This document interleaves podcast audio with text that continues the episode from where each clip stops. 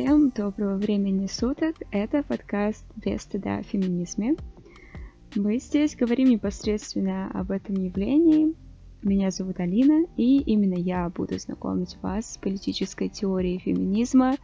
Расскажу вам о том, что это есть на самом деле, какие великие женщины внесли вклад не только в эту теорию, но и в историю в целом. Буду рушить стереотипы и надеюсь, у меня получится изменить, прояснить ваш взгляд на феминизм, на его представителей. И да, говорить об этом не стыдно, а нужно, и мы будем этим с вами заниматься, поэтому добро пожаловать!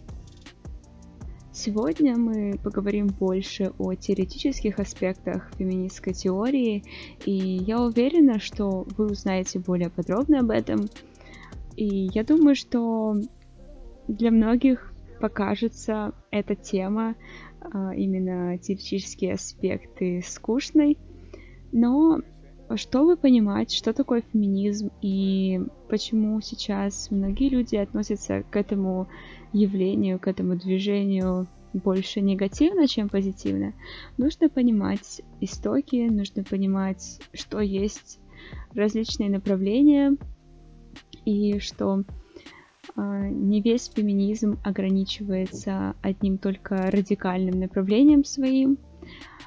В общем, давайте разбираться без лишних слов, не будем медлить. Начнем, конечно, с понятия феминизма. Итак, э, термин феминистка, феминизм э, впервые начал использоваться в английском языке в 80-е годы 19 века. Но хочу отметить, что само явление, сам феминизм зародился ну, гораздо раньше, чем появился термин. Это по некоторым источникам произошло в 15 веке. То есть э, феминизм может быть обнаружен еще в средневековье. И это удивительная действительно вещь. И я считаю, что это действительно очень здорово, что это явление зародилось, казалось бы, так далеко, так давно, но для меня очень странно, что это явление до сих пор остается слабо изученным, и представление, представление многих людей об этом является крайне негативным. Что ж, вернемся к понятию, к термину. Первой женщиной, писавшей о правах и обязанностях своего пола, является, вероятнее всего, Кристина де Пизан. Это не такое известное имя, а, о ней мало кто чего слышал, и даже в Википедии не написано о ней ничего в статье о феминизме. Хотя, опять-таки, некоторые источники говорят о том, что это первая женщина, которая начала говорить о правах женщин еще в 15 столетии. Итак, возвращаемся непосредственно к термину, который начал использоваться в Англии. Он обозначал тех, кто поддерживал равные политические и юридические права женщин с мужчинами – в настоящее время, вы, конечно же, догадываетесь об этом, термин разросся, и сейчас феминизм — это теория политического, экономического и социального равенства полов. Такое определение дает Запад, но в России по сути то же самое. Кстати, интересная такая вставочка, интересное замечание. В английском языке этот термин не имеет рода, и таким образом он может подразумевать как женщин, так и мужчин. И это значит, что, в принципе, в западном мире нет такого жесткого разделения на представителей феминизма мужского или женского рода. Что ж, мы поняли, что такое феминизм, и мы поняли, что он начал зарождаться довольно-таки давно, и разные источники по-разному датируют такое непосредственное начало становления политической теории феминизма, но первые признаки появлялись давно, а, еще в 15 веке. Но давайте разберемся, о чем вообще феминизм. Феминизм это не вещь, которая об угнетении мужчин, не о превосходстве женщин над мужчинами. Феминизм, он о коллективном расширении прав и возможностей женщин. Феминизм – это о том, почему фактически во всех известных нам обществах мужчины наделены властью над женщинами и как вообще это положение можно изменить. Вероятно, все эти вот грубые ассоциации с феминистками вызваны особой активностью радикальных феминисток. Это одно из направлений феминистской мысли, э, да, то есть радикальный феминизм. Но стоит понять, что это всего одна категория, и что подходы к феминизму существуют разные, их масса огромная. Вот. Но мы сегодня с вами поговорим о наиболее популярных и известных, наиболее таких ранне сформированных. А, какие вообще есть подходы? Есть подходы марксистский, конечно же, либеральный, радикальный, это то, о чем мы уже упомянули, социалистический, черный, постколониальный и многие-многие другие. И зачастую феминистки являются представительницами сразу нескольких течений. А, ну, то есть обычно это происходит так, что последовательницами одного какого-то большого масштабного направления и нескольких э, более мелких. Итак, э, давайте начнем разбирать подробнее направления и понимать, в чем же там есть различия и как выглядит современный феминизм. Это тоже нужно понимать для полной картины. Итак, либеральный феминизм он утверждает, что поскольку женщины такие же разумные существа, как и мужчины, они должны обладать теми же юридическими и политическими правами. Либеральные феминистки стремятся к равенству полов с помощью именно политической и правовой программы. То есть, в общем, когда мы говорим о либеральном феминизме, у нас должна возникать ассоциация с политическими и юридическими именно правами. И из этого следует, что, по сути, главной целью либерального феминизма является стремление получить равные права в разных сферах жизнедеятельности, получить доступ к власти именно э, с точки зрения государственного аппарата э, и желание делать выбор, не подчиняясь при этом воле мужчин.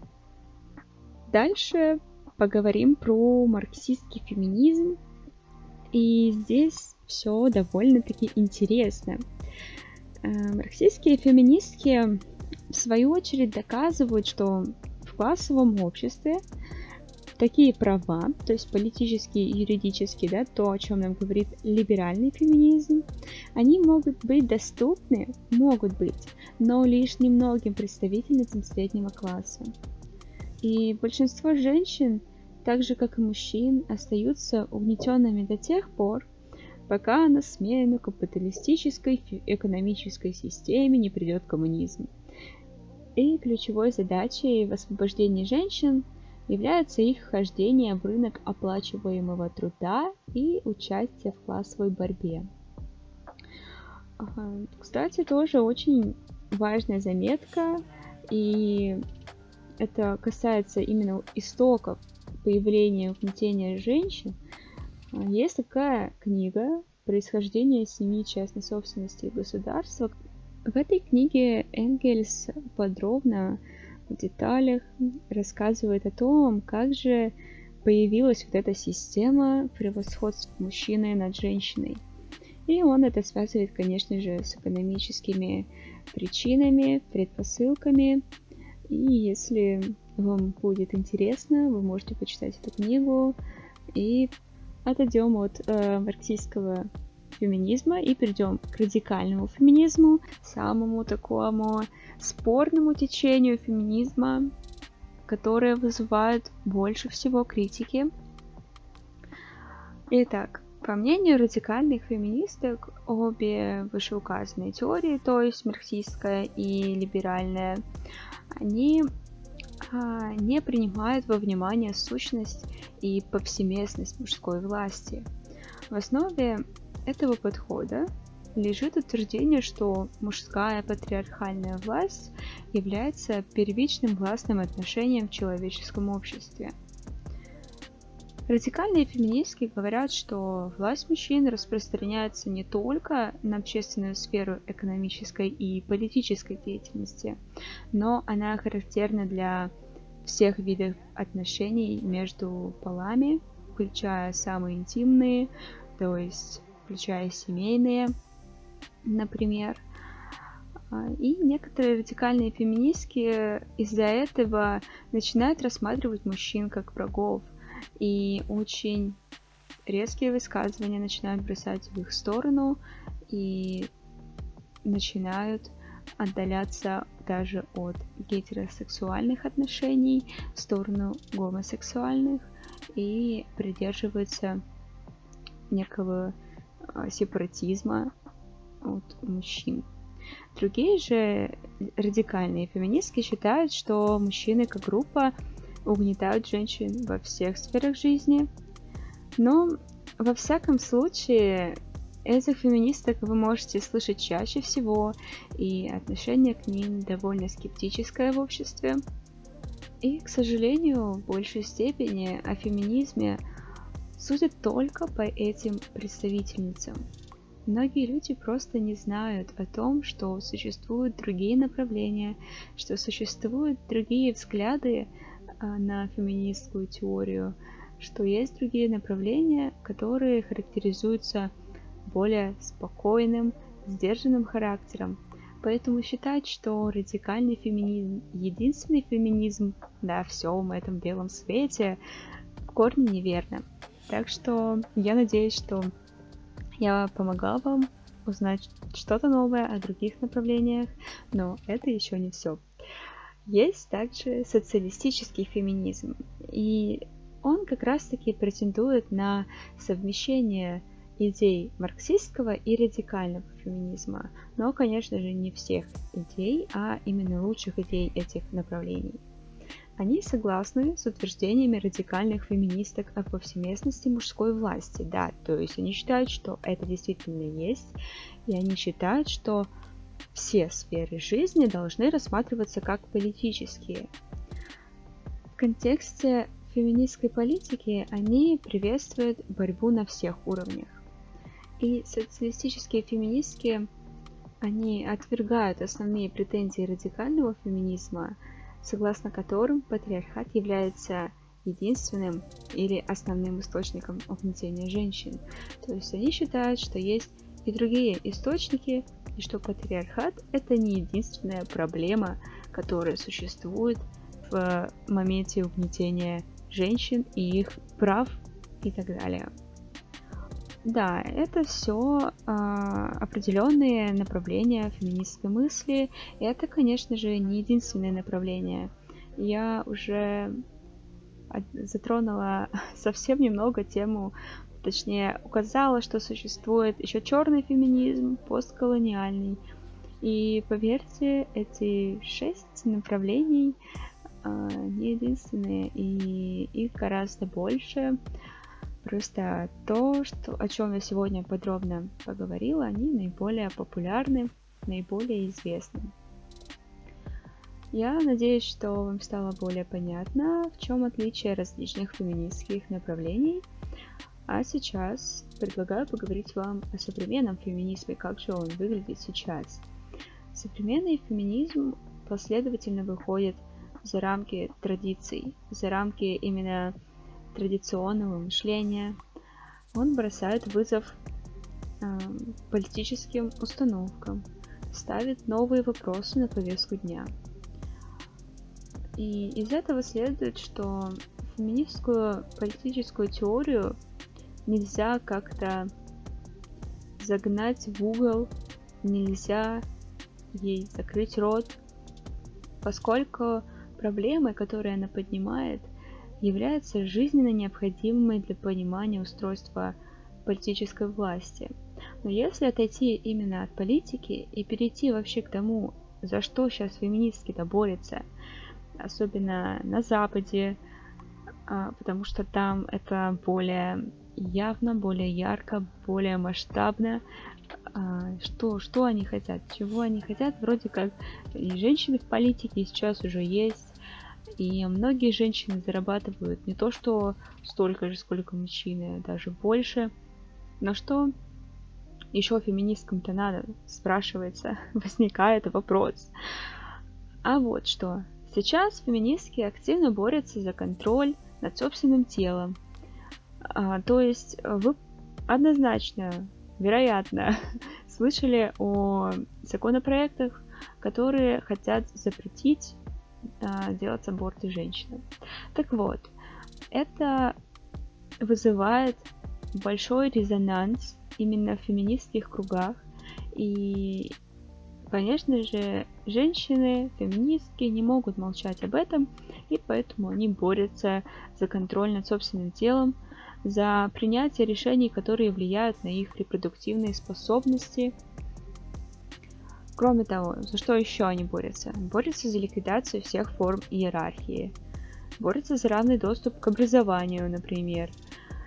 И, конечно же, за ликвидацию сексуальных домогательств. Они пытаются всячески принимать участие в каких-либо э, не только общественных процессах, но и судебных процессах, которые говорят, вызывают э, большое внимание у общественности, которое именно касается сексуальных домогательств, э, насилия и так далее. Феминистки борются за справедливое наказание для тех людей, которые позволяют себе э, домогательство, насилие и так далее. Это, конечно же, не весь список того, за что борются сейчас феминистки. Очень много пунктов, которые они хотят изменить, которые они хотят, которых они хотят добиться, и обо всем этом мы с вами будем постепенно узнавать и разговаривать. Ну, а на сегодня все. И в следующий раз мы поговорим именно об истории феминизма, о зарождении, о волнах, о представителях, в общем, обо всем, что касается именно истории. С вами была Алина и подкаст «Без стыда о феминизме». Подписывайтесь на нашу группу ВКонтакте, слушайте наши подкасты и давайте говорить о феминизме открыто. Всем пока!